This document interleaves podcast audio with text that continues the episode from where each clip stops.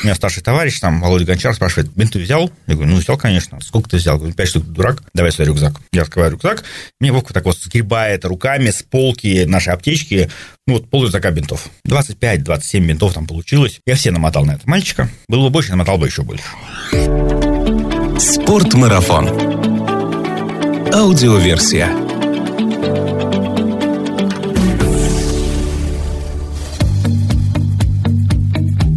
Всем привет! Это Артур Ахметов и «Спорт-марафон. Аудиоверсия». Подкаст, в котором мы немного говорим о спорте, но много об активном отдыхе, путешествиях, приключениях и снаряжении для всего этого. Если вам нравится наш подкаст, расскажите о нем друзьям. Так вы поможете нам сделать аутдор в нашей стране более популярным, а значит, среди нас появится больше здоровых, а главное, счастливых людей. Как вы уже поняли из названия сегодняшнего подкаста, мы сегодня будем говорить о безопасности в горах и как вообще избежать тех, казалось бы, нелепых, но очень трагичных ситуаций, которые там возникают. И у меня в гостях гость, который в этом очень хорошо разбирается, это друг спортмарафона, амбассадор нашего магазина, в своем прошлом работавший спасателем эм че эс, горный гид Сергей Веденин. Сергей, привет! Артур, аналогично, привет. Я рад тебя приветствовать в этой студии. Знаешь, именно этот выпуск подкаста, он примечателен по многим причинам. Во-первых, это последний подкаст, который мы пишем в две тысячи девятнадцатом году. А во-вторых, это будет первый подкаст, который выйдет в две тысячи двадцатом году. И мы тут находимся с тобой на стыке двух годов. Третье, это первый подкаст, который мы пишем в новой студии, которая была сделана специально для записи подкастов. И ты первый мой гость, поэтому я вот вдвойне рад и даже втройне тебя приветствовать здесь. А еще, поскольку это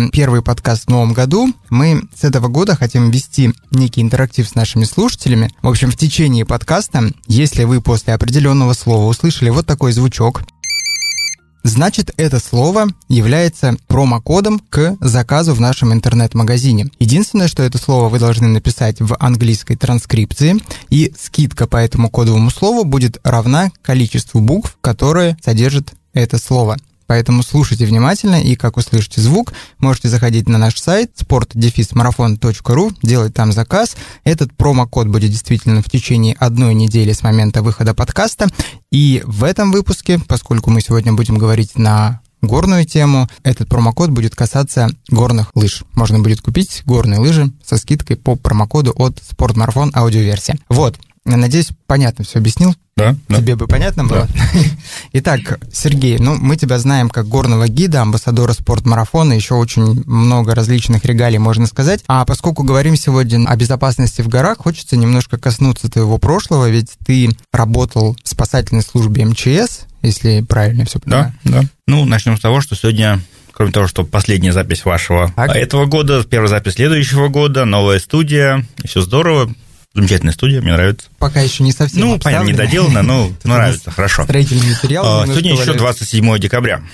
Так. День спасателя. Профессиональный праздник. Я хотел бы поздравить, ну, запоздало, в подкастом получится запоздало, но все равно есть такой шанс поздравить всех коллег, кто работал, работает, коллег, волонтеров, работал, посвятил себя этому нужному делу. Поздравляю. Я тебя от спортмарафона, от своего лица лично также поздравляю с Днем спасателя. Я думаю, бывших спасателей же не бывает. Ну, люди перестают работать, но продолжают спасать. Итак, к твоему опыту работы в эм че эс, как вообще попадают в эту службу? Это был осознанный выбор или так получилось случайно у тебя? Я работал ну, почти пять лет в Шельдинском отряде Эльбрусской поисково-спасательной службы. Есть такая большая Эльбрусская ПСС, состоящая из Шельдинского, Тарскольского отряда дэ эл эс у, Нальческого отрядов. Соответственно, у каждого есть своя специализация. Мы были больше альпинистской, меньше лыжной, больше альпинистской куском. Попадают, сложно попадают, потому что Шхельда всегда была таким довольно закрытая организация, домик в лесу на склоне горы, десять человек живет. Было единственное место в Приэльбрусье, где давали служебное жилье, и было, работало много сильных альпинистов, куда-то приехавших. Не местных, а альпинистов, которые захотели работать спасателями. Ну, у меня половина друзей работала на Шхельде. До того, после меня, вместо меня, там, мой первый инструктор разработал на Шхельде. Ну, в общем, масса-масса-масса друзей и знакомых. Как так получилось, что я начал ходить в горы, заниматься альпинизмом, спасателями с ПСП Шхельда. Ну, а дальше у меня тут были трудности в Москве, в личной жизни, в бизнесе, чем угодно. Я решил, что надо отдохнуть от всего этого, и уехал в горы работать спасателем. Ну, а как? Вот ты решил работать спасателем, что ты сделал? Ты написал куда-то? Я написал начальнику Шельдинского ПСП, тогда это был Игорь, Игорь Черезку, известный как командор. Ну, просто у меня книжка «Альпиниста» заведена была его подпись, честно uh-huh. говоря. Длинная история отношений, там, там первый ряд по альпинизму. Ну, Традиционно ПСП «Шхельда» никогда не брал на работу незнакомых людей. Были знакомые, вместе ходили в горы, квалификация позволяла, коллектив договорился, меня взяли. В чем вообще заключаются будни спасателя? Будни спасателя, они очень разные, спасатели такие будни. Ребята из московской службы, глядя в мою книжку спасателя, говорят, что это вообще такое, что это за мелкая тетрадочка, у нас у каждого такой грузбух. Ребята в Москве работают пять-семь, иногда больше выездов в день. Это отдельная спасработа, которые пишут, что книжку спасателя, люди много работают. У меня за пять лет работы заполнено шесть страниц. А в горах, ну, не знаю, десять спасработ в год, но по трое суток. А основное время ты сидишь и ждешь. И да, конечно, бывают истории августа месяца. Август месяц, много людей в горах, много альпинистов. И вопрос, как прошел август? Август, я не помню месяц август, честно говоря. Не было его. Прошел незаметно. девять или десять спасработ за август, по три дня, ну вот он и кончил. Слушай, ну такое, наверное, интересное ощущение, когда ты вроде спасатель, тебе нужно в горы работать, ты сидишь, ждешь, и ты вроде бы и работать хочешь, и вроде бы и людям не желаешь, чтобы они в эти ситуации попадали. Нет, спасатели не хотят работать, спасатели хотят ходить в горы, ты живешь в горах, у тебя вокруг горы, у тебя есть физической формы, оклемухи, навыков, умения, желания, все, что хочешь, тебя не пускают. Потому что если ты сейчас пойдешь в горы, хороший сезон, хорошую погоду, что-нибудь случится, тебя с горы сдергивать почти невозможно. В сезон, пока все ходят в горы, спасатели сидят на месте, ждут или бегают спас работы. А в горы спасатели ходят в конце сентября, в октябре. Когда все уже спасены. Ну, когда все уже уехали. Горы пустые, никого нету, еще есть какие-то остатки погоды, и ты пытаешься остатки погоды успеть хоть что-нибудь сходить для себя. Ну и, конечно, такая одна из причин, почему я перестал работать спасателем. Живя в горах, очень сложно ходить в горы. Первый сезон в горах я сходил там двадцать пять гор, потом двенадцать, потом пять, потом три. На этом месте понимаешь, что я по-прежнему люблю ходить в горы, но... Работая спасателем, получается, хотя делать все меньше, меньше и меньше. Оставить себя, живя в горах, выйти в горы сложно. Сергей, ну, у меня к тебе обывательский вопрос есть, да? Для многих, кто не знаком с тем, как человек себя чувствует на очень больших высотах, вопрос возникает, а почему людей очень часто на больших высотах не спасают, да, например, когда они идут на Эверест, на К два, на Броудпик. Ну, на К два, слава богу, мало ходят коммерческие экспедиции, а на Эверест ходит много коммерческих экспедиций. Я не специалист по восьмитысячникам, безусловно, но при схождении на Эверест тебе заранее, каждому человеку, который участвует в экспедиции, заранее объясняют правила игры. В верхнем условном лагере на высоте восемь тысяч пятьсот метров у тебя будет утром два баллона кислорода, ты просыпаешься, ну, встаешь со спальника, из спальника, даешь спальника, сняешь первый баллон, щелкаешь три литра в минуту подачу и идешь до вершины. По расчетным темпам, с расчетное время, первый баллон кончается на вершине. Отщелкиваешь, выкидываешь, пощелкиваешь второй, радуешься, уходишь вниз. Возвращаешься вниз, баллон есть немножко запаса. А люди, которые ходят на Эверест с кислородом, начинают использовать кислород с отметки где-нибудь семь с половиной тысяч над уровнем моря. То есть есть реальные клемухи на семь с половиной тысяч. А все встали в ситуацию. Что-то пошло не так. Устал, приболел, просто не хватило физухи, выносливости, чего угодно. Ты выходишь утром на восхождение и идешь. И понимаешь, что идешь сильно медленнее плана. Холодно, тяжело, и понимаешь, что не дойдешь. Потратил два месяца жизни, если не три. Гигантский объем сил, денег, времени, все, что хочешь. Очень хочется до вершины. Есть простой путь. Протянуть руку в рюкзак, сделать щелк и начать пить шесть литров кислорода в минуту, а не три. Становится теплее, начинаешь идти быстрее, у тебя все хорошо. Ты выходишь на вершину, подсоединив второй баллон, радуешься, и на спуске у тебя кончается кислород. И на этом месте происходит щелк. Человек подпрыгивает с отметки семь тысяч небольшим до отметки восемь тысяч восемьсот. Минут через пятнадцать-двадцать человек садится на снег, потом ложится на снег и лежит. Он живой. Будет живой еще довольно долго. Мимо него идут люди, у которых те же самые два баллона. Попытка дать ему помощь к тому, что дашь ему свой кислород подышать, это не работает уже. Можешь пытаться его тащить. Темп падает, когда тащишь человека в десять раз. Человек, кто будет тебя тащить, тоже кончается кислород, он ложится рядом. Первое правило спасательных работ, любых спасательных работ, не увеличивать количество пострадавших. В этой ситуации должны быть либо люди с добавленным кислородом, спасательная команда, либо люди, которые могут работать, выполнять тяжелейшую физическую работу по транспортировке пострадавшего без кислорода. Но этих людей мы знаем, их в мире, это мутанты, их там два десятка человек, их, ну, мы все знаем, все эти великие альпинисты. О, ну и все. Мы проходящие люди, они Они не звери, они нормальные люди, они четко понимают, что попытать помощь, при том, что они сами здесь останутся.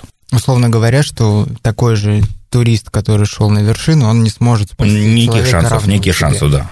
А людей, которые могут это сделать, их вот раз-два. Их, а, очень мало, и, б, эти люди на горе не гуляют просто так. Они идут э, с такой же группой. И, понимаете, этой группы, человек, который вот сделал щелк баллоном, ему сто раз сказали, что так делать нельзя. Ему это объяснили внизу, в базовом лагере, в каждом лагере ему это объясняли, объясняли, объясняли, объясняли. В целом он нарушил правила, сам принял для себя это решение, и кого-то в этом обвинять довольно сложно. Три баллона с собой нельзя взять? Вес, физически. Вес. А, как бы можно заказать, и поднимут шерп, прилагает третий баллон, четвертый. Можно заказать отдельного проводника, который будет идти рядышком, если там тебе еще пару баллонов. Все можно а, заранее. Планировать заранее, а не когда вот захотелось. Ну, я думаю, понятно всем теперь слушателям, почему этих людей не спасают там. Ну, эта тема не просто так мною затронута. Мы недавно здесь сидели, обсуждали как раз-таки тему подкастов, и в одном из российских подкастов прям девочки очень серьезно прошлись по этой теме, что как это бесчеловечно не спасать людей на больших высотах. Вот ответ от специалиста. Почему? Вообще, тебе принадлежит фраза, которую ты тоже сказал недавно, безопасность в горах – это миф. Да, мы все торгуем безопасностью. Я в том числе рассказываю про лекции «Половинной безопасности», книжка «Половинной безопасности», «Спасательные работы в горах», то все про безопасность. Ну, кстати, понятно, что это ну, только маркетинговое название «Безопасность», которое хорошо звучит и хорошо продается. Конечно, горы не могут быть безопасны. Горы – объективно опасная вещь, среда, и говорить о безопасности в горах невозможно. В горах можно говорить об управлении рисками и о безаварийности. Безопасность как стерильность достижима иногда в некоторые моменты времени, в некоторых специальных условиях. Ну вот в данный момент мы находимся в безопасности, в этой студии, в безопасности от чего? Ну, не от знаю. Проникновения посторонних шумов, потому ну, что мы здесь хорошо поработали. И какого-нибудь ультрафиолетового излучения. Да. У нас невысокий шанс получить ожоги от ультрафиолета, находясь в подземной студии. А все остальные варианты, все остальные опасности, землетрясение, затопление, пожар, все, что хотите, да, присутствуют. И говорить, что здесь безопасно, ну, не бывает. Хотя по улицам города, подвигаясь опасности, выезжая в горы, вы подвигаетесь опасности. Очень важно осознавать, что вы совершаете опасные действия, потому что человек, который осознает опасность, может ей управлять. Ну, не опасностью, а рисками. Вы заметите, опасность может управлять. Человек, который не осознает опасности, увы, ничем не управляет, сейчас совершает, ну, все знают историю про маленьких детей, которые делают странные вещи, потому что не боятся. Управление рисками – это практический навык или все-таки теория? Нет, управление рисками – это сугубо практический навык, который тренируется, которому обучаются. Ну, гиды, инструктора, это тратится гигантский объем времени, сил, чтобы научиться управлять группой рисками для себя, для всей группы, для окружающих. Сергей, ну, по твоему мнению, что является самым опасным фактором в горах? Ну, на тему есть разная статистика. Камнепады, срывы, лавины. Но все это не совсем верно. Самым опасным для человека в горах является сам человек. Это вполне логично, потому что если бы человека в горах не было, то ему бы и ничего не угрожало. Безусловно. Ну, на следующий момент просто... Смотрите, вот какая классическая картинка. Человек едет с горы на лыжах и падает. Сначала приносит некий объем идиоматических выражений, а потом человек встает, говорит: «Эх, снег говно». Ладно, снег плохой, снег жесткий, нехороший, лыжи не те, ботинки разболтались, палка зацепилась. Ну, в общем, масса-масса-масса причин. И сам это очень похоже на историю про, опять-таки, маленького ребенка. Ну, человеку свойственно, значит, логически обвинять в любых, даже самых маленьких неудачах не себя, а окружающих. Окружающую природу, людей и все остальное. А на самом-то деле причина такой любой ситуации, падения, срыва, все, что хотите, это недооценка сложности рельефа, по которому вы передвигаетесь, и переоценка собственных возможностей. И это основная проблема, и это основная опасность в горах. Ну, тут уже сложно сказать, что от чего произошло. Понятно, что гиды и инструктора, которые там положили полжизни на занятия альпинизмом, лыжными, лыжами, скитуром, чем угодно, чуть лучше понимают опасности гор, но для массы людей горы – это красивая картинка из телевизора сначала, потом первый опыт, потом второй опыт, и как бы под руководством опытного инструктора все это происходит плавно, легко, и люди мало обращают внимания на, конечно, на реальные опасности и на тот объем усилий управления рисками, которые прилагает гид или инструктор, чтобы обеспечить безаварийность мероприятия. Как тогда человеку, который только начинает ходить в горы, подготовиться, собственно, к горам? С чего начать? Ну, смотрите, есть... Некий, некий набор проблем. Проблема номер раз. Ну, как бы почти все проблемы находятся в пласте психологии. Психологии, планирования, тех сложных навыков soft skill, которыми у нас у всех плохо, которые надо тренировать, и которые мы тренируем мало. Потому что человеку, мне в том числе, вообще всем, мы все с удовольствием тренируем те вещи, которые у нас хорошо получаются. Если вы хорошо бегаете, с удовольствием бегаете. Хорошо плаваете, вы хорошо с удовольствием плаваете. Мы все любим бегать, нам уходят в горы, все бегают, все лазят, все катаются на лыжах, все тренируют, собственно, эти стандартные навыки, которые будут нужны. Хороший пример, потому что недавно был в гостях подкаст у меня Милан Милетич. Он начал бегать, потому что у него плохо получалось бегать.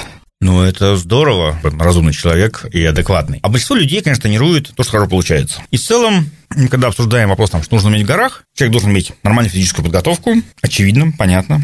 нормальную техническую подготовку, умеет там лазить и кататься, прыгать, работаешь с снаряжением, железом, все что угодно, и иметь нормальное снаряжение. И в целом мы все фанатично покупаем снарягу, тренируемся то, что нужно, тренируем эф пэ пэ.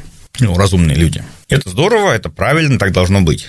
Но с точки зрения вот правила, все знают это правило, что двадцать процентов усилий приводит к появлению восемьдесят процентов результата, а следующие восемьдесят процентов усилий добавляют еще двадцать процентов. Ну, или там проценты можно обсуждать, но это как бы вопрос, то есть как бы старт с низкой базы, сначала можно получить мало усилий и получить большой выигрыш, а дальше каждый следующий срок все сложнее, сложнее, сложнее, сложнее, сложнее. Если вы хорошо бегаете, то чтобы бежать еще лучше, придется повысить гигантский объем усилий. Но сказывается на вашей безопасности и на ваших достижениях не то, в чем вы хороши, а в том, в чем вы слабы. А мы все слабы в психологии, планировании, в этих вот вещах, которым мы обращаем мало внимания, отсюда вылезает очень много проблем. Плохое планирование, плохая психологическая устойчивость, и все сыпется, сыпется и превращается в подвиги.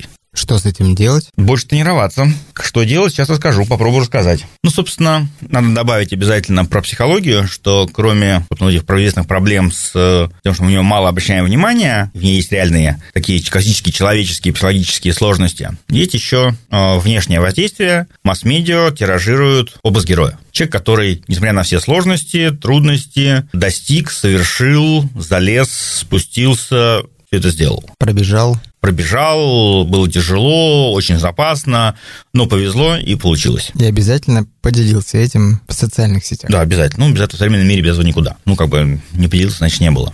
На этом месте надо понимать, что из тех людей, у которых все получилось, есть значительный кусок людей, у которых не получилось. Но люди, у которых не получилось, не поделились об этом в соцсетях. Их, наверное, как раз тоже те восемьдесят процентов, если в ту же самую математику играть. Ну да, если не больше. Ну, это называется систематическая ошибка выжившего, как известно. А лучшим примером на эту тему есть такой малоизвестный альпинист, мало кому известный Райнхольд Месснер. Очень неизвестный. Вот. Ну, такой, да, да. Дедушка старенький, и... живет где-то в Баварии, в каком-то замке, ну, ничего страшного.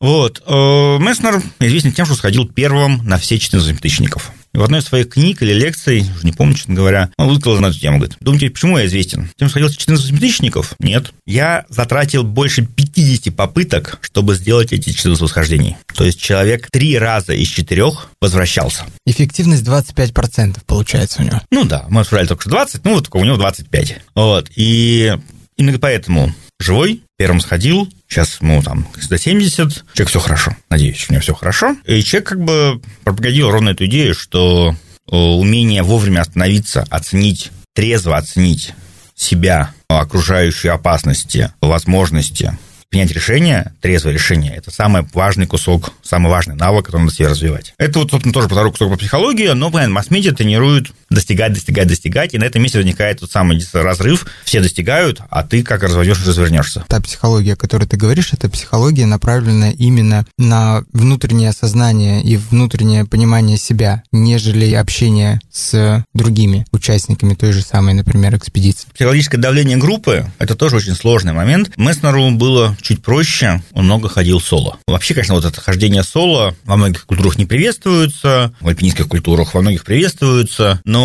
когда ты лезешь один, сам, без страховки, ты очень честен сам с собой. Четко понимаешь, можешь, не можешь, четко понимаешь цену ошибки. Пейзаж вниз всегда есть, и он как на него смотришь, понимаешь, что цена ошибки характерна, это будет длинный полет и короткий удар.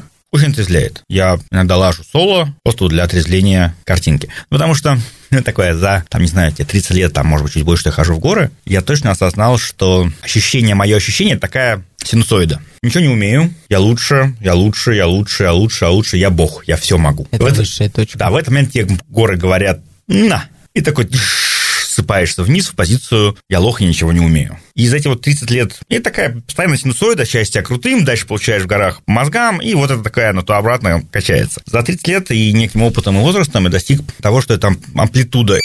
Амплитуда этой синусоиды, ну, немножко сужается. Я давно писал «Счастье Богом», слава Богу. Хотя, конечно, как к концу давно? второго месяца катания в горах по лесу я ощущаю себя почти богом в этом лесу. Ну, то обычно я встречаю елку ходами. Вот, это очень отрезвляет. Вот. И как бы, ну, достиг, немножко сужаешь диапазон, и это как бы не так больно происходит.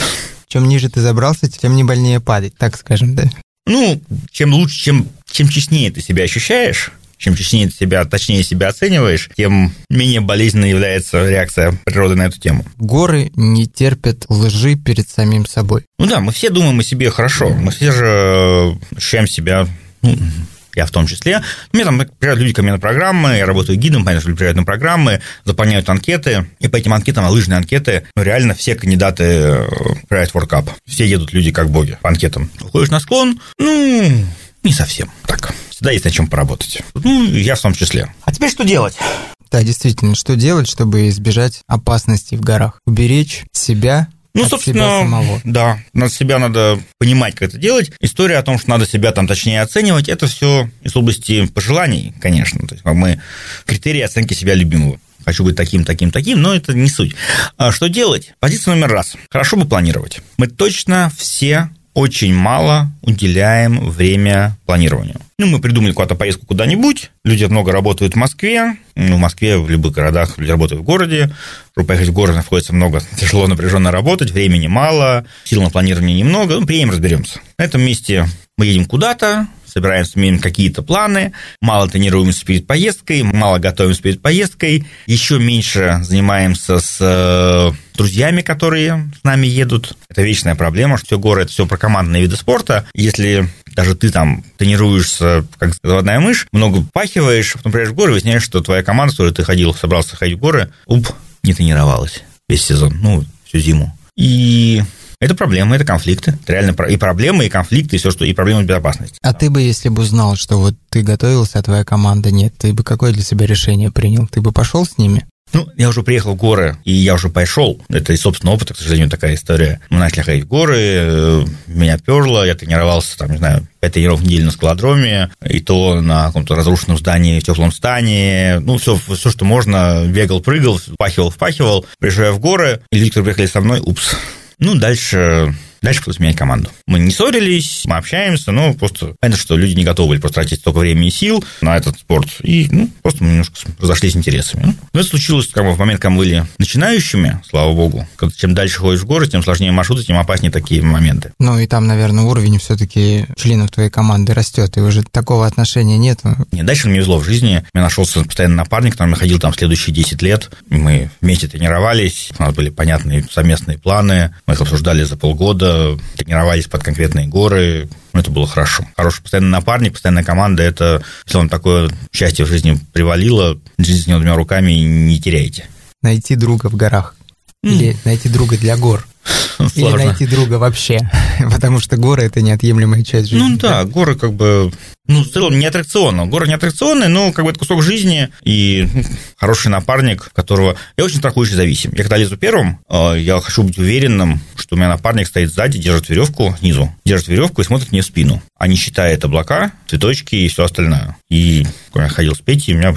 я тоже знал, что Петя смотрит мне в спину и считает варианты, что он будет делать, когда что-нибудь пойдет не так. Этих случаев у нас в жизни было на двоих. Я там и он срывался, я срывался, и там всякого-всякого, веревки перебивались. Я тоже знал, что я делаю, что могу, а Петя, думаю, делает для меня все остальное, и, может быть, даже лучше, чем я. Спасибо Петру за то, что Сергей сейчас сидит напротив меня в целости и сохранности. Но я тебя перебил на самом деле, а мы с тобой говорили...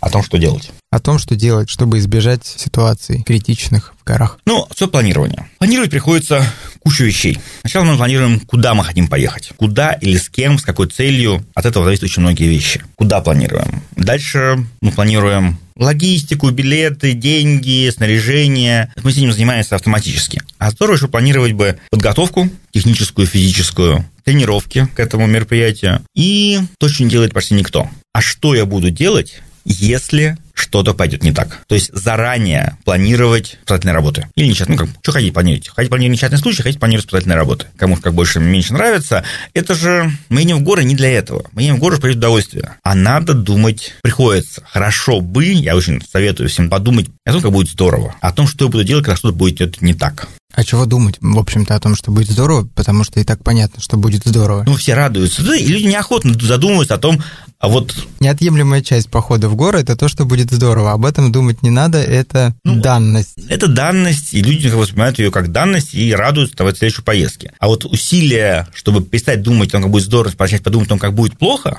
что может быть плохо. Ну, в общем, плохо может быть по миллиону причин. Отказ снаряжения, изменение погоды, падение метеорита. Ты знаешь, ну, хотелось бы на самом деле остановиться на этом более подробно из твоего опыта. О чем обязательно нужно подумать перед тем, как мы идем в горы. Вот прям... Можешь инструкции. Позиция номер раз. В самой дальней точке маршрута один из ваших участников, вашего мероприятия, напарников вашей группы, членов группы, получает травму и не может сам передвигаться. Вот это вот такая вырожденная худшая ситуация. Кому будете звонить? Кто будет заниматься организацией из города, организацией всей платной операции, договариваться с МЧС, с вертолетом, страховой компанией, т.д., если есть с кем договариваться. Здорово, если вы заплатили, нашли денег, заплатили страховой компании нормальную страховку, в которую ходят вертолет и все остальное. Нет, понятно, если вам Если у вас дальняя часть маршрута – это полчаса от канатной дороги, это один разговор. Если у вас что-то реально интересное, сложное, и вам до цивилизации неделю тащиться пострадавшим, который не может сам идти, то об этом надо подумать очень заранее. Раз. Кто, где, за какие деньги, как будет организовывать спасательную операцию. Второе. Кто и как будет оказывать человеку первую помощь. Взяли ли вы с собой необходимую аптечку, и аптечку не... В форфакторе курсов Красного Креста. Курсы Красного Креста, проводимые в Москве, в каких городах. Фантастически нужная вещь, очень замечательная. Всем советую ходить, хотя бы раз в год посещать, но они очень недостаточны для... С вам неделю до цивилизации, то они недостаточны. В горах не работает, к сожалению. Поэтому аптечка должна быть большой. У меня был отличный опыт. У нас в походе мальчик отрезал себе полпальца, слава богу, вдоль. Вот. И мы бинтовали, стирали бинты, стирали бинты, стирали бинты. Ну, такая вот история про Вторую мировую войну и стирку бинтов. Потому что рана подтекает, все грязное, и запах, ну, в общем, все-все-все, вот полный набор развлечений. Мы взяли с собой там четыре-пять бинтов, на этом месте, конечно, не хватает. Я попозже расскажу длинную историю про спасательные работы, как я выходил на спас работу и как работал спасателем. Это будет вишенка нашего подкаста. Ну, под конец, да, расскажу.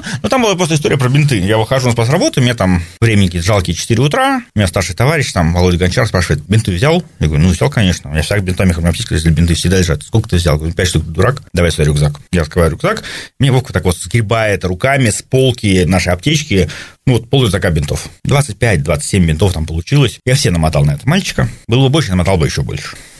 Прикиньте самую дальнюю точку маршрута, прикиньте ожидаемую тяжелую травму, перелом с кровотечением, прикиньте время, которое будете работать без вертолета, не дай бог, и прикиньте объем, сколько вам нужно будет всяких бинтов, средств остановки крови, таблеток, уколов, все остальное, кто это будет делать, как это будет делать, кто будет консультировать, кто возьмет на себя ответственность за это. Потому что не каждый укол можно сделать просто так человеку. Ну, по закону нельзя. По закону просто укола нельзя. Нужно понимать, что эта история по закону нельзя. О, но, но, но. Но по факту может понадобиться. Но по факту у меня есть несколько друзей, которые ходят, при встрече жмут руку, говорят спасибо, вы там в горах падали, ломались, я там колол, то было. Конкретные случаи сейчас обговаривать не будем. Итак. Ну, мы кололи эту вещь, совсем нельзя колоть. Первое, значит, мы обсудили, что, куда звонить, если что-то произошло. Второе, аптечка с собой. Да. И третье, аптечка и навыки оказания первой помощи. Навыки оказания первой помощи, я говорю, навыки в объеме Красного Креста уже хорошо. Это прям вот строгий минимум, который обязательно должен быть. Ну, из банальных вещей, которые тоже Красный Крест редко очень дает, ну, обычные наши травмы в горах, это падения и переломы. Мы наблюдали тяжелее историю, когда у нас альпинист погиб от перелома голени. Полный, полный, полный бред, да. да, человек упал, сломал голень, в целом кровопотеря была какая-то копеечная, а дальше вот все пошло не так. Плохо шинированная, неправильно шинированная нога, перемещение волоком, потому что они были в двойке, потеря связи, потому что рация замерзла, и на фоне перелома, кровопотери, зима переохлаждения, волочение сломанной ноги по рельефу, продолжение кровопотери, человек умер от перелома голени. Дичь полная, так быть не должно, но, но, но, но, но факт есть фактом. Да, соревнования памяти, да, там, маршруты памяти, но это, к сожалению, очень обидно. И то есть, как бы, навыки первой помощи должны быть. Навыки первой помощи утрачиваются, на наш взгляд, в течение восемьдесят месяцев после занятий. То есть ежегодно? Ежегодно. Надо. Ежегодно надо обновлять. Можно не ходить на полный курс Красного Креста, хотя хоть, хоть, хоть с друзьями возьмите и помните, как делается шина. Все знают, как делается шина. В реальной жизни, конечно, еще и делать совсем по-другому. И один из, одна из, один из таких серьезных проблем курсов Красного Креста, их две, которые я знаю, таких вот реальных проблем. Только что они недостаточные, просто, ну, они такие очень... Законодательство позволяет только то, что позволяет законодательство. четыреста семьдесят седьмой приказ, больше ничего. Вот. А то, что не учат на курсах первой помощи, вы можете делать все правильно, идеально правильно, все по протоколу, а человек снова умрет. Это вот никогда не говорится, но это вот, ну, это вот история про человек смертный, к сожалению. И вы можете быть, ну, семи пядей во лбу, но, но, но травмы бывают такие, что это чисто трагически очень сложно пережить. А то, что вот реально приходится делать, что не дается, когда ты человеку делаешь шину, или накладываешь повязку, он орет. Ему очень больно. Попытка оказать человеку помощь – это, очевидно, сделать человеку очень больно. Психологически очень непросто причинять живому человеку, знакомому, незнакомому, все равно. Боль так, ну, кто орет, ты ему что-то шинируешь вывихнутую руку, человек орет тебе в ухо. Барабанные перепонки почти лопаются от его крика, и это как бы очень хочется отойти в сторону, чтобы не чтобы участвовать, в, этого, не участвовать в этом садизме, да. А нельзя. Это... Может человека пожалеть и не дать ему помощь. Пожалел. Пожалел. Мы знаем случаи, когда человека пожалели, человек упал на камни, его пожалели и не стали переворачивать, чтобы посмотреть ему на спину. Ну, там была дырка в спине, в которой он вытек, умер. Человека пожалели, не стали беспокоить, и вот. Сергей, у нас какой-то с тобой получается Профики, да. страшный подкаст для, для первого подкаста в Новый год. У нас еще только каникулы закончились новогодние. Тут нате вам историю. Но это вот история, об этом стараются люди не думать. Это ровно о том, что люди, нормальный здоровый человек со здоровой психикой, об этом стараются не думать. Это стандартный защитный механизм психики. Безопасности без страшных историй не бывает, я так понимаю. Ну, смотри, я не могу на занятиях половины подготовки, я не могу людям, особенно в Москве, научить людей оценивать там опасности, склоны, маршруты, рельефы. Я тренирую там в Москве людьми спасательные работы и яростно пугаю. Человек, который боится, чуть лучше включает голову, чем человек, который не боится совсем. Попугать иногда хорошо. Там Максим Панков в своих лекциях тоже как много рассказывает, показывает. Ты не можешь совсем научить, ну, лекции читаешь, понятно, что на лекции приходит масса людей, ну, довольно случайных, вот, ну, приходится пугать. Ну, пугать, к сожалению, не придумками, а реально фактами из жизни. Все-таки продолжение, да, продолжение того, о чем мы говорили. Первое было, кто будет спасать, как будет спасать, аптечка, навыки первой помощи, и это, понимаешь, они должны быть расширенными и углубленными. И следующая история, спасательные службы существуют, но бывает плохая погода, бывает сломался вертолет, бывает просто ее, нет вертолета, то есть спасательной службы, а вы далеко, и вы должны обладать знаниями, навыками, снаряжением, готовностью, готовностью, конечно, потому что вам придется самим этого человека куда-то тащить, пострадавшего. Это очень тяжело, это очень сложно, это нереально долго, но вы должны быть к этому готовы. И есть ситуации, если вы в моменте планирования мероприятия понимаете, что вы человека не вытащите оттуда, ну, об этом хотя бы люди должны быть все знать, что если в том месте произойдет несчастный случай, шансов на спасение нет. Это должно быть известно, доведено каждому, ну, как, как про Эверест. Если ты открываешь баллон с кислородом на Эвересте, то ты умираешь. Для многих это является отрезвляющим фактором, и это позволяет изменить план. Если ты не можешь обеспечить людям безопасность и спасение, надо что-то менять. Безусловно, есть великие спортсмены, великие достижения и т.д., и т.д., и т.д., одиночные походы, все что угодно. Люди, которые совершают такие вещи, осознают риски, осознают, где находится безопасность, а где находятся они, и принимают этот риск. Люди, по меньшей мере, должны знать о том, что это рисует, люди его принимать. Правильно будет сказать, что в покорении любой вершины самое сложное – это спуск с нее? А, нет, это, это не совсем так. Статистика на эту тему против. Ну, раньше всем говорили, что большинство несчастных случаев происходит на спуске. А дальше есть статистика, не российская, международная. Да, она есть, и ну, не так. Абсолютное большинство несчастных случаев происходит на участках маршрута, которые не являются самыми сложными на этом маршруте. Почему так происходит? Когда ты лезешь, подошел по гребню простому, подошел к вертикальной сложной стене. Вперед выходит самый опытный, стоит гору железа и аккуратно лезет, аккуратно страхуется. Потому что сложно, опасно, т.д., т.д., т.д. Пролезли сложный кусок, вышли на пологий гребень. Все расслабились. А расслабились, б. ускорились, только время давит, надо быстрее. Пустили вперед менее опытного участника. И весь комплект этих факторов приводит к тому, что особенно большинство НС происходит на участках, которые не самые сложные. В том числе и на спуске, безусловно. Спуск традиционно не самый сложный кусок хождения. И да, там, скорее, опять-таки, тоже эта история про психологию, а не про технику. Расслабились, устали, на фоне расслабился, устал, все что угодно. Обычно что у нас происходит еще и под вечер, либо в темноте, испортилась погода. Ну, все это комплексом дает массу проблем. Понял. Развеяли еще один миф. Мифов много, все не развеешь. Из всего твоего рассказа я делаю для себя вывод, что во всех аспектах похода, групповой поход, одиночный поход, высокие горы, низкие горы, все-таки очень важным является именно психологический настрой человека, психологическая подготовка к этому походу. Может быть, опять же, от тебя небольшой мастер-класс или лайфхаки, как, собственно, работать со своей внутренней психологией, как настраивать себя на то, чтобы правильно и безопасно ходить в горы. Да, о психологии. Смотри, ты боишься чего-нибудь? Конечно. Все чего-нибудь боятся, слава богу. Люди, которые не боятся чего-нибудь, люди, которых я боюсь. Ты едешь на гору, идешь в гору, едешь с горы, все что угодно в горах, и становится страшно. Хорошо или плохо? Ну, конечно, хорошо. Да. Потому что страх – это объективная оценка опасности, но при этом не паника, да? Именно страх. Ну да. Страх – это разумная реакция организма на внешнюю ситуацию, и страх – это там... та система, которая нам дает возможность умереть здесь сейчас. Стало страшно, начинаешь задумываться о том, что делать. Страх – это правильно, это нормально, хорошо, правильно, и т.д. и т.д. и т.д. Есть сложности. Страх бывает разный, переносимость страха у всех разная, страх вызывает стресс. Стресс – выброс гормонов, сложный гормональный фон, и дальше вопрос: у всех разный гормональный фон, у всех по-разному все это происходит, ну, на одну и ту же ситуацию люди по-разному реагируют. От опыта, от, соответственно, мальчики, девочки, опыт, возраст, ну, миллион факторов, об этом можно обсуждать неделями, рассуждать. Ну, кто-то боится, кто-то боится сильно, кто-то боится слабо. Человек, который боится слабо, у него происходит выброс гормонов в ограниченном дозе, повысилось сердцебиение, повысилась тонус мышц, и человек собрался и готов работать. Испугался, собрался и готов работать. Стресс, который приводит там, ну, к улучшению ситуации, на самом деле. Испугал, испугался, да, собрали внутренние резервы и готовы работать. А и кто-то, кто боится сильнее. В силу каких-то причин. Выделяется много очень гормонов, сердце зашкаливает, дыхание зашкаливает, руки трясутся, общий ступор и все. Это называется словом дистресс, когда человек стоит за всех уровней такого, что человек ничего не может делать. Человек встает в ступор, или в ну, как бы паника, ступор, человек просто как деревянный, и все стоит. Ничего не происходит, человек ничего не может сделать. Вот бороться со страхом не надо, а бороться со стрессом, пытаться удержать стресс на уровне среднего там, величины или низкой величины, когда там когда тебя стимулирует, а не запарит, очень надо. Это важный кусок. Ну, у меня в жизни было там несколько ситуаций, когда понимаешь, что цена ошибки такова, что все, и ситуация такая, что ошибка, видимо, почти неизбежна. Вот, и понимаешь, что просто дубеешь, пальцы дубеют на рельефе, ноги трясутся, и понимаешь, что все, приплыл. Как вывести себя из этого состояния? Ну, из этого состояния есть некий набор вариантов, что с ним нужно делать, как с ним бороться. Позиция номер раз.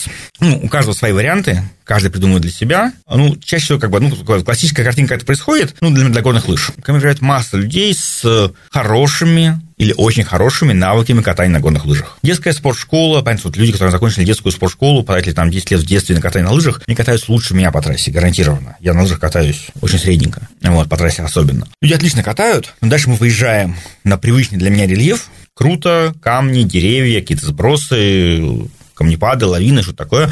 И для меня это привычно, уровень стресса растет, но копеечку, а людей стресс зашкаливает. Люди, которые отлично ехали ситуации без всего этого, перестают ехать вообще. Всю свою жизнь, с рождения до конца жизни, мы нарабатываем мышечные граммы, набор мышечных движений. Как, ну, учился, не знаю, брать чашку. Раз в жизни научился, дальше берешь всю жизнь. Не каждый раз понимаешь, как это делается. У тебя вот образовалось мышечное движение, взять чашку, он сложился туда куда-то там далеко-далеко в мозг, и там лежит. И когда тебе нужно, у тебя, собственно, организм сам его выдергивает, мозг. А с увеличением стресса канал, соединяющий мозг, хранилище чего ты умеешь, с руками, грубо говоря, ногами и чем угодно, он сужается. Сужается, сужается, сужается, сужается, до момента, пока он запирается совсем, до наличия, собственно, вот примитивных рефлексов «бей-беги» или полного ступора. Когда человек там при пожаре бросает людей в горячем доме и убегает, это не всегда история, что это плохой человек. Это просто высокий стресс, слабая переносимость стресса, и человек делает это как бы, ну, неосознанно. Не, не здорово, но это не его был осознанный выбор, неосознанное решение, это просто приходит, потому что стресс зашкалил. Стресс зашкалил. Стресс начинает тебя ограничивать, надо что-то делать. Разный набор действий. Кому-то помогает один, кому-то другой, кому-то третий, кому-то четвертый. Действие номер раз. А, перестать думать о том, что я сейчас сдохну. Ну, просто, когда ты смотришь, надо что-то делать, понимаешь, вот сейчас я ошибусь, сдохну, ошибусь, сдохну, сдохну, сдохну, сдохну, сдохну. Это как бы никак не уменьшает уровень стресса. А, начинать думать не о том, что я сейчас сдохну, а о том, что я сейчас отдышусь и сделаю вот эти два движения, там остановлюсь, отдохну. Стартую на лыжах, делаю поворот перед камнем, поворот за камнем, останавливаюсь, стою. Превратить эту длинную историю, я сейчас буду делать это, это, это, и в конце сдохну, к позицию я отдохну, сделаю два движения, отдохну, сделаю два движения, отдохну, сделаю два движения, ну и бороться за позитивный настрой в том числе, что два движения я сделаю, два движения коротко, понятно, я понимаю, как сделать, где остановиться, как это буду делать. Пропадает история вот эта, конечно, и сдохну. Раз. Помогает следующая история, которая помогает, закрыть глаза и подышать. десять глубоких вдохов, поджигают адреналин, уровень тревожности падает, появится возможность думать. Кому-то помогает разговаривать с организмом. Девочки очень любят разговаривать с руками и ногами, рука перестанет трястись, нога перестанет трястись, рука держать. Помогает. Слушай, ну, все, что люди делают, если им помогает, то это здорово. Мне помогает, конечно, планирование. Ты остановился, перестал дергаться и планируешь короткие куски. Делаем декомпозицию стресса. Да, пытаемся нарубить съесть слона по кускам, нарубить гигантскую сложный спуск или сложный подъем на локальные куски, делаю два движения, кладу точку. На точке я могу повиснуть, отдохнуть, постоять, опустить руки, ну, масса-масса вариантов. Гораздо сложнее, когда история, у меня была история, когда я там как-то вылез двадцать пять метров без точек страховки, потому что, может, ощущал себя героем. Вот. Ну, это было... Тут себя сложно успокаивать, просто, просто лезть. Ну, вот история по, про борьбу со стрессом, она написана в массе литературы. Весь экстремальный спорт построен на том, что управление уровнем стресса. А если ты видишь человека, который явно находится в состоянии стресса извне, как повлиять? Помогают ли вот эти вот пощечины? Давай это обсудим. Давай. Это интересно тоже. Пощечины. Не-не-не, я не тянусь, за микрофон будет тяжело.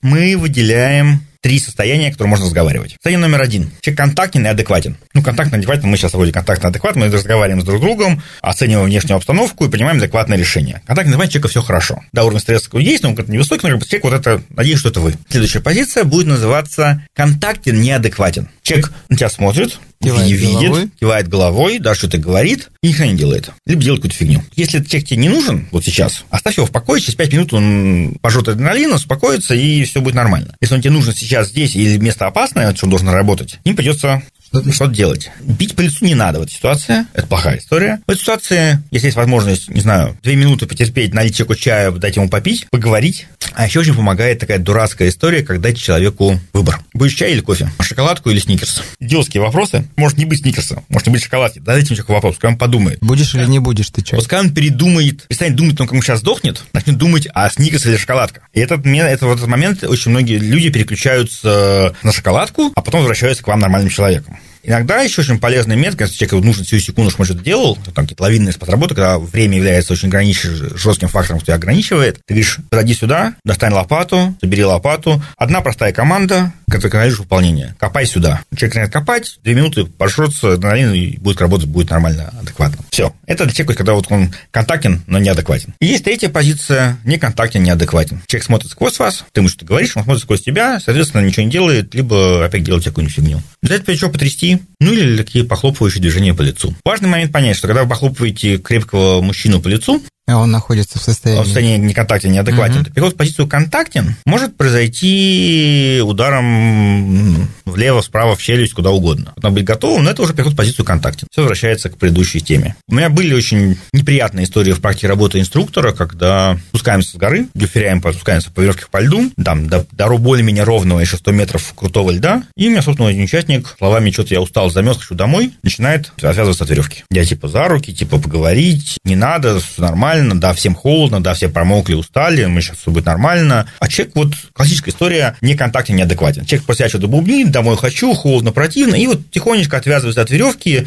вот в своем мире абсолютно. Мне было довольно далеко человек дотянуться, поэтому я бил льдорубом, ручкой льдоруба и по каске. Ну, ручка льдоруба по каске, алюминиевым льдорубом по каске, это не больно, это просто звон в ушах. Ну, громко, да. Это громко, звон в ушах, фонтан слез. Ну, человек вернулся к нам, живой, ходит, все нормально. Ну, как бы вот самые, независимо от гендерной принадлежности, от чего угодно, люди умеют впадать в такую ситуацию, мальчики, девочки, взрослые, любые. Человек просто бах, что-то случилось, человек бах, и ты теряешь человека. Я представляю, ты высоко в горах, замерз, хочешь домой, а тебя бьют ледорубом по каске, да, это так должно отрезвить. Нет, человек просто, нет, человек в момент, когда он, он не помнит даже этой истории, он вот от всего предыдущего, вот этого нашего там десятиминутного бодания за веревку, хватания за руки, толкания около станции, он этого не помнит практически, это у него прошло, это человек был не, не, неадекватен абсолютно. Давай подведем небольшой итог нашей встречи, может быть, очень кратко, как сделать свой поход в горы безопасным. Вы должны понимать, что горы опасны, кроме объективных опасностей гор, лавины, камнепады, падение погоды, все, что ветер, что-то хотите,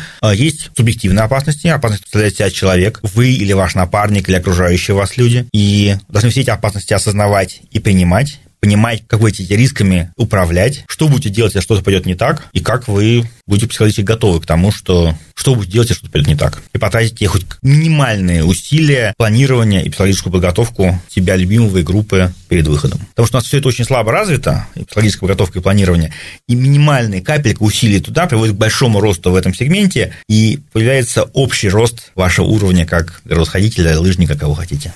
Сергей, спасибо тебе огромное за то, что ты поделился своим опытом. Я надеюсь, этот подкаст действительно будет полезен нашим слушателям, и их нахождение в горах будет более безопасным. Но ты обещал в этом подкасте рассказать какую-то историю своей спасательной практики. История.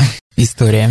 Ну, история будет такая тоже страшненькая. Просто история очень характерная на тему ошибок при подготовке и планировании. Представьте себе, Приэльбрусье, шесть часов шесть тридцать девятого мая. В этот день закончился забег на Эльбрус. Мы, как спасательная служба, обеспечили безопасность забегу на Эльбрус. Просто забегом на Эльбрус, Red Fox, ходит на Эльбрус массу народу, поэтому вся спасслужба на горе. Я просидел, собственно, весь день на Седловине с пяти утра там, до пяти вечера на Седловине. Спустился вниз к вечеру, трудом, в целом, в состоянии, мы все, в общем, вымотанные ниже среднего. И тут нам, собственно, в семь вечера звонят, у нас несчастный случай, человек сломал ноги, надо спасать. Но поймите, что, значит, семь вечера девятого мая – это худшее время в году, когда может что-нибудь случиться. До темноты осталось полтора часа, вертолет не полетит, спасателей живых, которые не убиты, которые могут выбежать прямо сейчас, практически нету. А это была туристская группа, которая шла на Эльбрус по восточному ребру, Ачкерикойский лавовый поток. Такое длинное, интересное, довольно сложное восхождение, автономное, полностью автономное. Группа довольно опытных туристов из Санкт-Петербурга совершала восхождение, и на спуске с вершины уже молодой человек оступился, зацепился там у меня кошка за кошку, просто оступился и улетел вниз по льду с отметки пять шестьсот, улетел вниз. Долетел до отметки около пяти тысяч. То есть там шесть сотен перепадочек прилетел по льду. Ну, на этом месте к нему подошла группа, оказала ему помощь, сообщила нам, что оказали ему помощь, поставили палатку, ждут спасателей. А у нас понятная история, что мы либо выходим прямо сейчас и всю ночь идем, что в целом, ну, по ледникам Эльбруса ночью девятого мая в целом еще зима, холодно, совсем холодно. Голубой лед, жесткий, их перемещение такое стрёмное. Далеко идти, где они находятся, не очень понятно. Ачкерикойский, понятно, поток довольно большое место. И нам говорят, что, собственно, утром обещают погоду, и утром будет вертолет. Понятно, что у нас там в семь утра, в шесть утра рассветет, будет вертушка, и мы через полчаса окажемся на месте пострадавшего. Если мы уходим прямо сейчас, мы примерно в то же время окажемся пострадавшего. Только мы будем убитые и без вертолета, а так будет вертолет. Ну, ребята там, конечно, у него человек в сознании, все хорошо, кровь остановили, все, ну, в палатке.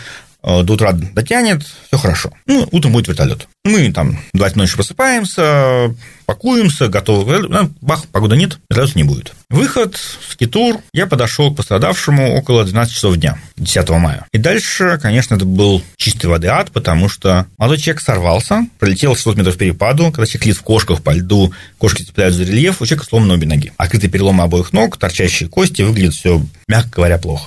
Группа подошла к пострадавшему, ну, реально через полтора часа. Человек, человек лежал на льду, под ним была лужа крови, плохо подготовленные люди в виде крови наложили ему жгуты на ноги. Просто для понимания процесса, человека артериальное кровотечение, которое требует жгутов, они к нему прошли через полтора часа. У него было артериальное кровотечение, он давно бы умер. Если человек жив через полтора часа после получения травмы, ну, нет артериального кровотечения, не надо накладывать жгуты. Наложили жгуты, оставили его лежать на льду, сходили, ну, на льду где-то вот здесь вот положили, под него что-то подложили, оставили лежать его на улице, сходили, принесли палатку, вырубили в крутом ледовом склоне место под палатку, поставили палатку, коврики, затащили его в палатку и вспомнили про жгуты. Я думаю, реально через часок, если не больше. Вспомнили про жгуты, сняли жгуты, потекла кровь. В целом, это идеальная история, можно бы еще было что-то спасать. Видимо, потому что многие парень был крепкий, крови у него было, но люди с криком «Ой, кровь!»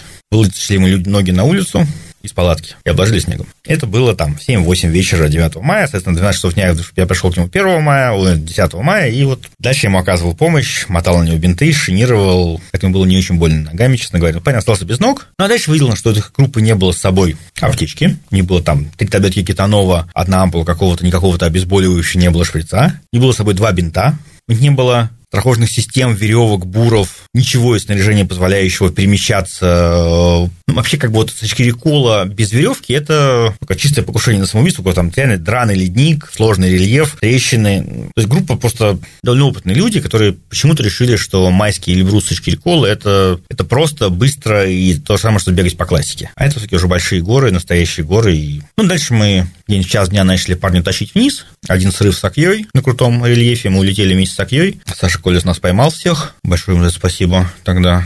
Ну и дальше к нам. В двенадцать ночи мы дотащились до приюта одиннадцать, сдали его в скорую помощь. Парень жив, ходит, даже в горы ходит, но, но без ног. Это история про ну, ошибки при восхождении, но стартовый гигантский объем ошибок при планировании. Все, о чем я говорил, планирование, снаряжение, маршрут спасательных работ, аптечки, первой помощи, все было вот, вот ровно потому, что я говорил. Да, конечно, когда ты рассказывал, а у меня воображение-то, оно бурное очень, я себе тут воображал, у меня тут по спине бегают мурашки. Знаешь, хочется все-таки на более оптимистичной ноте закончить. Скажи, твои планы на две тысячи двадцатый год? Куда планируешь сходить? Может, какие-то новые для тебя высоты? Ну, мы каждый год планируем новые высоты. Я стараюсь там каждый год ходить пару новых маршрутов. Ну, я работаю гидом. Мне сильно, конечно, комфортнее ходить с группами старые маршруты. Ну, потому что я точно знаю маршрут, мне проще это делать, и проще, и комфортнее, и получается лучше. Но у нас в этом году мы собираемся сходить кольцевой скитурный маршрут вокруг Национального парка Экрин во Франции. Это такой локальный подвиг восхождения на четырехтысячнике в скитуре. И у нас разведочка по Норвегии, Лингенские Альпы, Норвегию. Ну, альпинизма летнего будет, безусловно. Я обязательно на следующий год уеду в Иорданию, в теплые края на ноябрьские праздники. Я два года не был в Иордании, для меня просто... Я не могу. Это у меня разумно любимое место для лаз... лазания внесено, это Иордания. Самое красивое место в мире. В этом году не поехали, в силу разных причин. В следующий год, ребят, не поедем. Я желаю тебе, чтобы в этом уже наступившем году, потому что мы будем слушать этот подкаст в две тысячи двадцатом, чтобы все твои планы исполнились, чтобы все твои походы в горы были безопасными. Спасибо тебе еще раз, что пришел. Надеюсь, еще увидимся в этой студии. Спасибо. А всем также, кто нас слушает, без аварийности в горах. Надеюсь, увидимся в горах. Спасибо, счастливо. До встречи.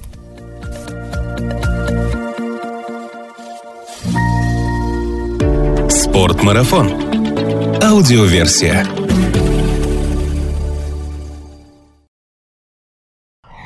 Я представляю, ты высоко в горах, замерз, хочешь домой, а тебя бьют ледорубом, ли, ледоруб... ледорубом. ледорубом по каске, да, это так должно отрезвить.